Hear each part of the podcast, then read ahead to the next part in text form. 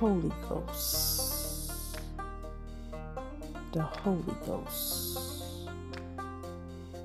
It's a beautiful thing when you receive the Holy Ghost. It's the power of God entering you spiritually. You burst out with a shout. You speak in tongues. Watch it out, watch it out, watch it out. Speaking in tongues. Then you pass out. And you be under a spell. Then you arise with a new spirit. Could we apply this to your love life?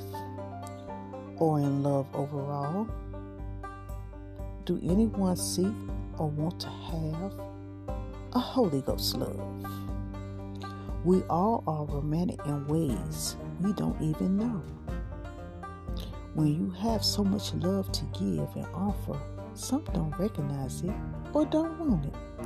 They prefer to be a cold, poor lover and love from a dark place. God give us love to give and receive from others alike. But we refuse to love the way he wants us to. No, no, I'm not, I'm not, I don't love you, I don't love you. For many reasons, especially if we don't know how. Please show me. I don't know how. Please show me so I can learn. People have suffered so many things throughout life. You know I can't love you. You know the trauma that I've been through. I just can't. I just can't.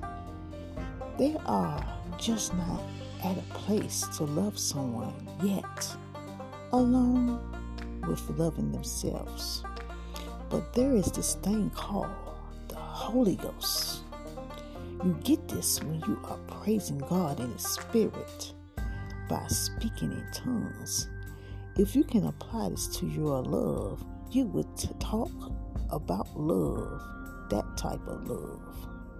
Holy Ghost love can thrill you, can shock you, and satisfy you in a way that God and always will.